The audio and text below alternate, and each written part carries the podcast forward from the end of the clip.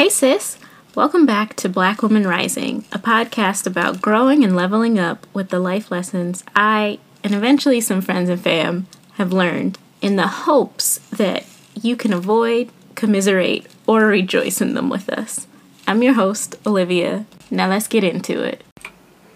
All right, all right. Hello again, beautiful people. Thank you so much for joining me for another episode.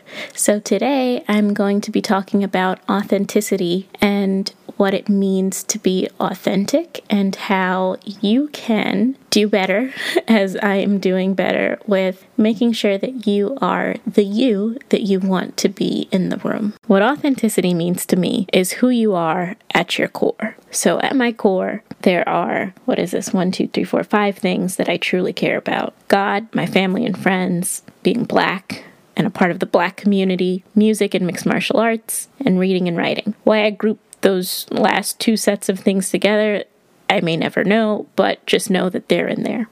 Now, who I am at my core and the things that I value at my core are not going to change. What will change is the way that I move through a room or I move through situations. And me moving through a room or moving through a situation does not mean that I deny myself any parts of those core interests or core passions that I have. What it does mean is that I go into a new space open minded about other things and other people's ideas and thoughts and passions, but I don't have to deny my own. And where I think a lot of people fail at being authentic. And I know fail is a very harsh word, but I do think a lot of people fail at being authentic is when they feel like they have to be a chameleon and they have to force themselves to fit into a group or to fit in somewhere where they know they won't fit. It's like the kids' game with the cutout shapes, and you have to put the corresponding block or circle or triangle into the cutout.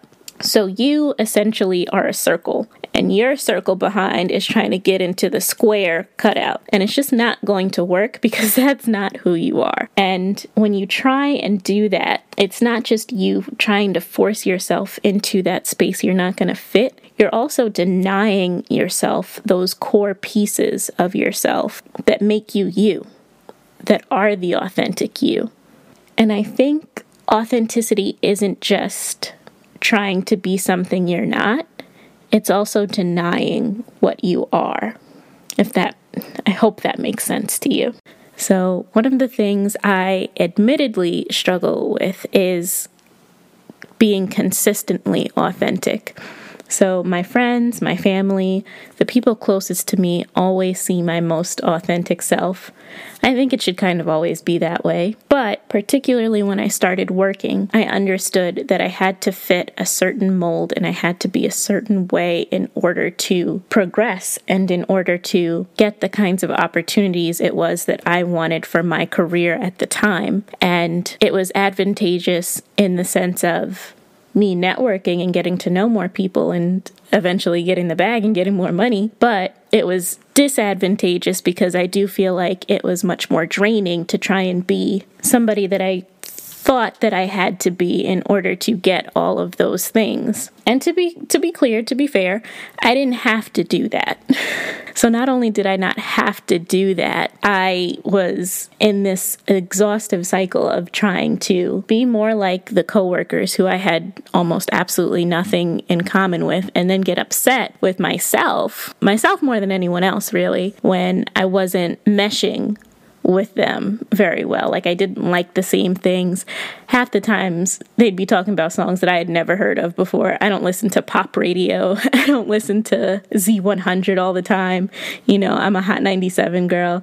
So everything that they were talking about just kind of went right over my head. And what I'm saying, I guess, in a very long winded way, is if I had just embraced the fact that that was not me earlier on instead of trying to force myself into that culture in another way, whether it be by speaking a certain way or by forcing myself to watch or listen to shows and music and podcasts and things that I didn't give a crap about.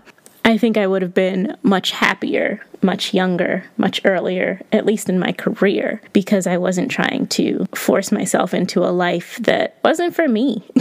not that I'm for the streets, but I'm not for a buttoned up corporate nine to five every single day of my life. That's not quite me either. Not so black and white, anyway. So, as I progressed in my career, I also progressed in my mindset and also in my pro blackness, I'll say. I don't think I'm radical. I think I'm I think I'm pretty moderate, more maybe leaning more on the radical side, but I think I'm pretty moderate pro black. So, I struggled very much in trying to fit this mold at work where I felt like I had to be mm, kind of vanilla, I'll say. And vanilla meaning plain Jane, black girl, not not pro black, not pro white, not pro anything, just kind of there. And understanding that half of these people wouldn't give a crap about me if I were one of those people on the news that were slain by the police. So that was that was hard to juggle. And it was hard to juggle because I felt constantly afraid of losing my job for speaking out about things that bothered me, particularly things that bothered me in the office. So, in one job, I'll never forget, I started wearing wigs, and I still occasionally wear wigs. It's been a while since I put one on. Maybe I'll put one on. Let me not get too off tangent here. But I started wearing wigs, and the first thing one of the people that ran that office said to me was that my hair looked great and I should keep doing that to my hair and I should only wear it that way. So, to describe for you, this wig was a straight wig. I think it was like black and maybe had a couple of brown streaks in it, very subtle, but also past shoulder length, not super long, just moderate, like just maybe at below the collarbone. And my first thought was, well, every other day I pretty much wear a bun. So what are, you saying? I either wear a bun, my hair was curly. There was a point in time where my hair was pretty short too, because I had done a big chop twice essentially. So I. I just looked at this person like, okay. And I didn't know what to make of it. But my behind continued to wear those wigs and I enjoyed I think a part of me enjoyed the acceptance that came along with me wearing a wig and fitting in a little bit more instead of kind of feeling like awkward black girl in the office. Now, mind you, there were only maybe 3 of us at most in that office of of everyone there. So that was already that was already an issue in and of itself. And at no point do i ever think there were any black men in that office. So take from that what you, what you will.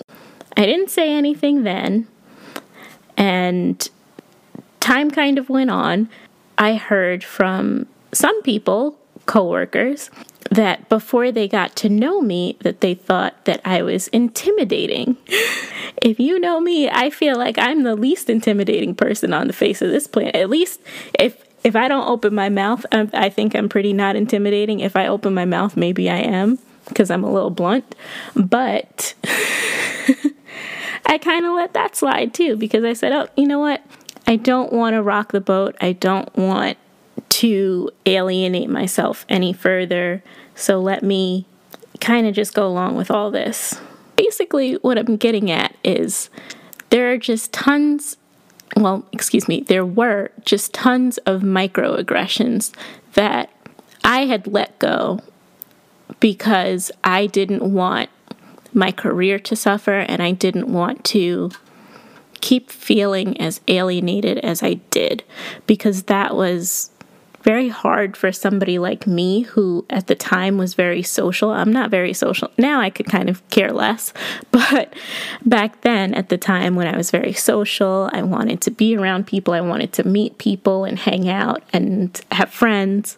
So it was a very defining point in my life in hindsight. And I say defining because if I knew then what I know now, I would have said something along the lines of, Well, what do you mean by that? For somebody who had something to say about how my hair looked great.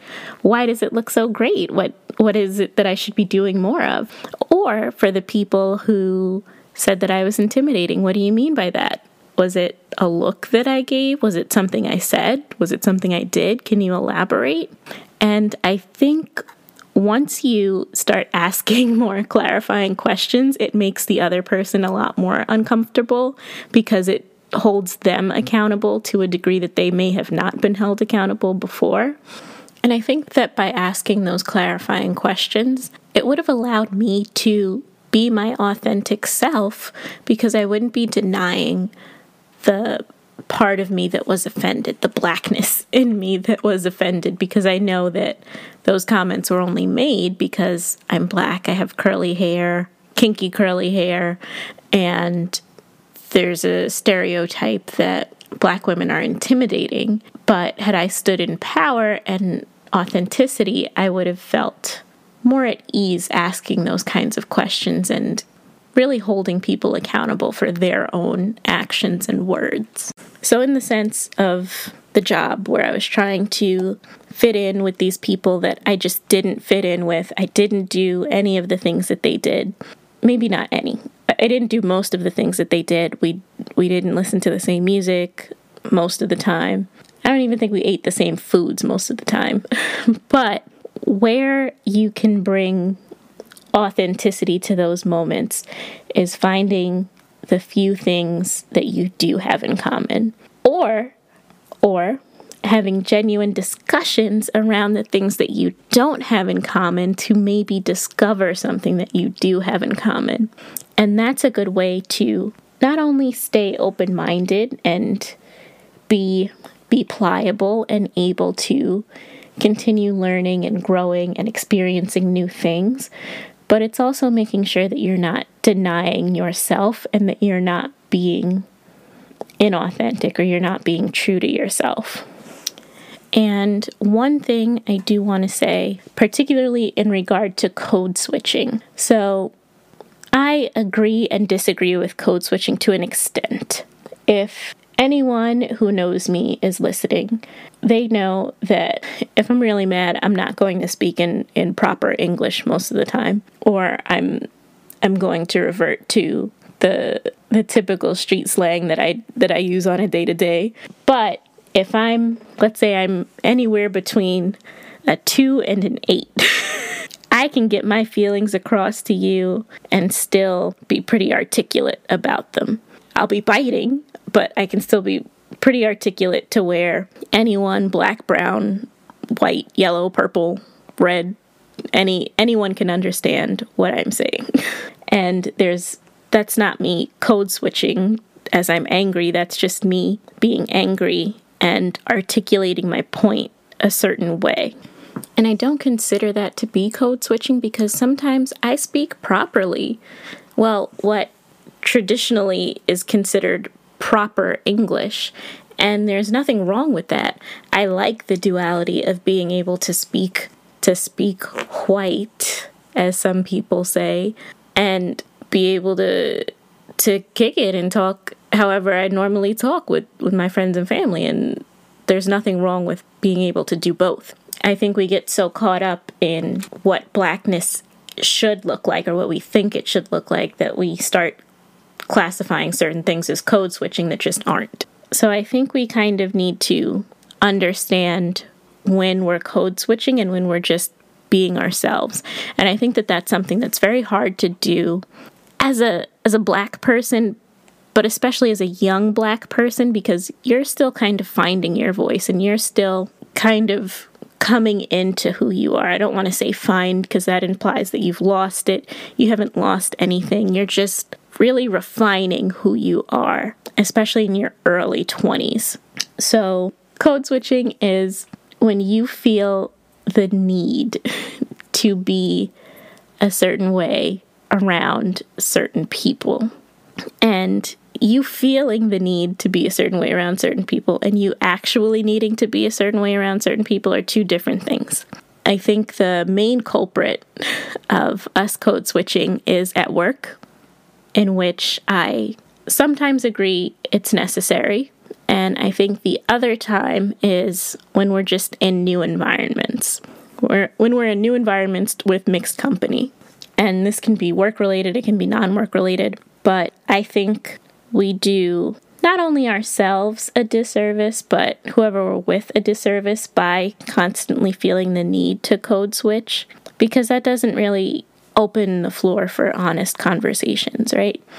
And to quickly backtrack, the time I think it is okay to code switch is when you're at work and you have to be a professional so that can mean speaking clearly if you're giving a presentation. That can mean you use a certain vernacular or particular terms that are specific to your industry that you wouldn't normally go around saying with your friends.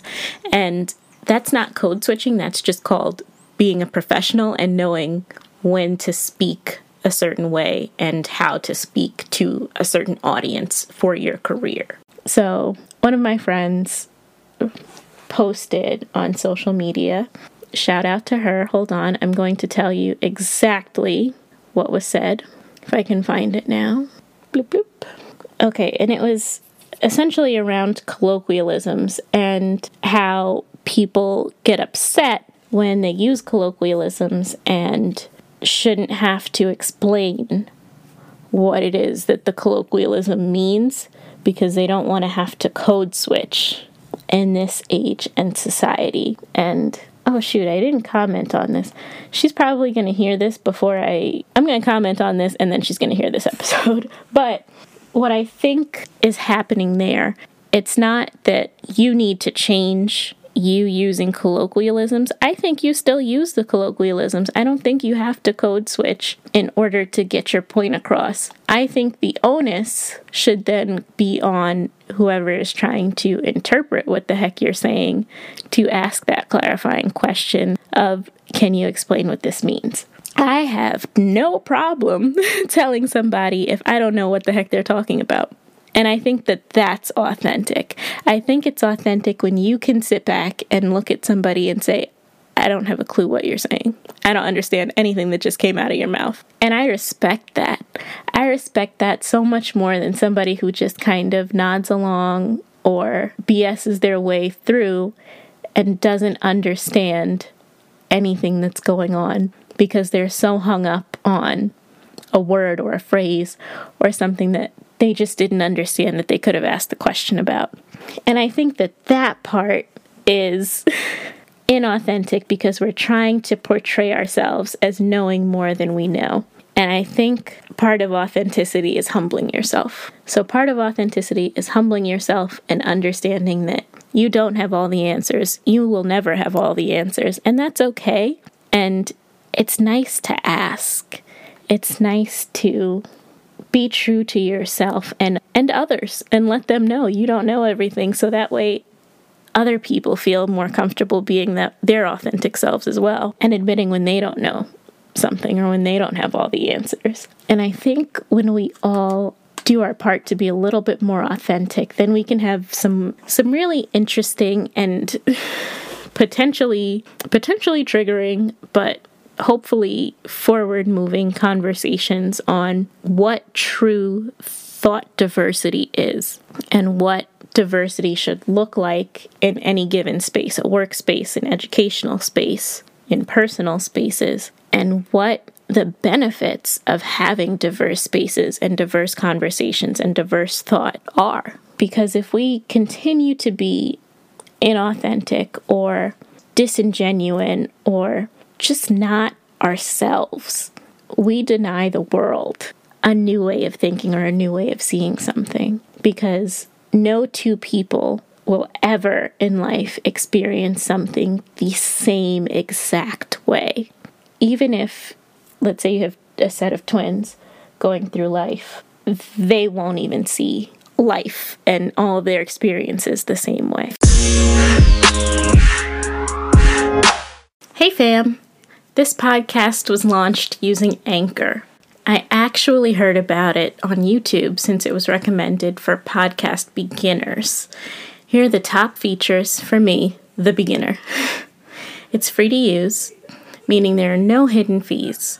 They'll distribute your podcast to other platforms like Spotify, Apple Podcasts, and Overcast for you. It's an all in one service so you can record, edit, and post from your desktop or phone, in addition to having guests from your desktop or phone. Plus, you can earn money with absolutely no minimum listenership. That means you can get started earning money with one listener. If you were ever thinking of starting a podcast, now's the time. Don't believe me? Check out the free Anchor app or head to anchor.fm to get started. If you've seen, what is the name of that movie? With LaKeith Stanfield. Sorry to bother you. okay. So I think the movie Sorry to Bother You, before it goes left with the horse people and everything at the end, is a really good representation of not just code switching, but not being your authentic self and understanding what it means to stand for something and what it means to stand for yourself and not get so absorbed in whether it be money or clout, just understanding that you are a person, you have values, and it is okay to speak on those values and to speak with authority and with pride on whether it be where you've come from, your family, where you're going, or just your friends, your group of friends. Okay, so we did a lot of talk of being inauthentic and what it is to be authentic, but how do you actually be authentic? So I think it starts by putting yourself out there. If you haven't listened to my episode on putting yourself out there, which I believe is episode number four, you should probably listen to that first and figure out the best way to start putting your work out there, putting yourself out there on display in a sense. And by doing that, you kind of just get more comfortable in your voice and come into your own in a way that just staying in your bubble to yourself won't allow. And it's not that you have to deal with everyone's critique of you or what other people have to say. You can easily block or delete those comments or do whatever it is that you want to do. But get comfortable in sharing who you are because once you start to get comfortable in sharing who you are, it becomes so much easier to just be who you are wherever you are. And I hope this was helpful to you. If it was, please leave a review. If it wasn't, also please leave a review. As much as I would love all five star reviews, not everything is always five stars. So if you're on Apple Podcasts, leave a review. If you're on Spotify, I found out you can sign, not sign up, but you can turn on notifications so that way you'll know whenever I post a new episode. So what would help me if you would do that and continue to listen? Share this podcast with anyone who you think would find it interesting or valuable. And as always, thank you so much for listening and supporting and just being there, out there, wherever you are, podcast family. So, with that, have a great week, and I will see you next week with a guest. Peace.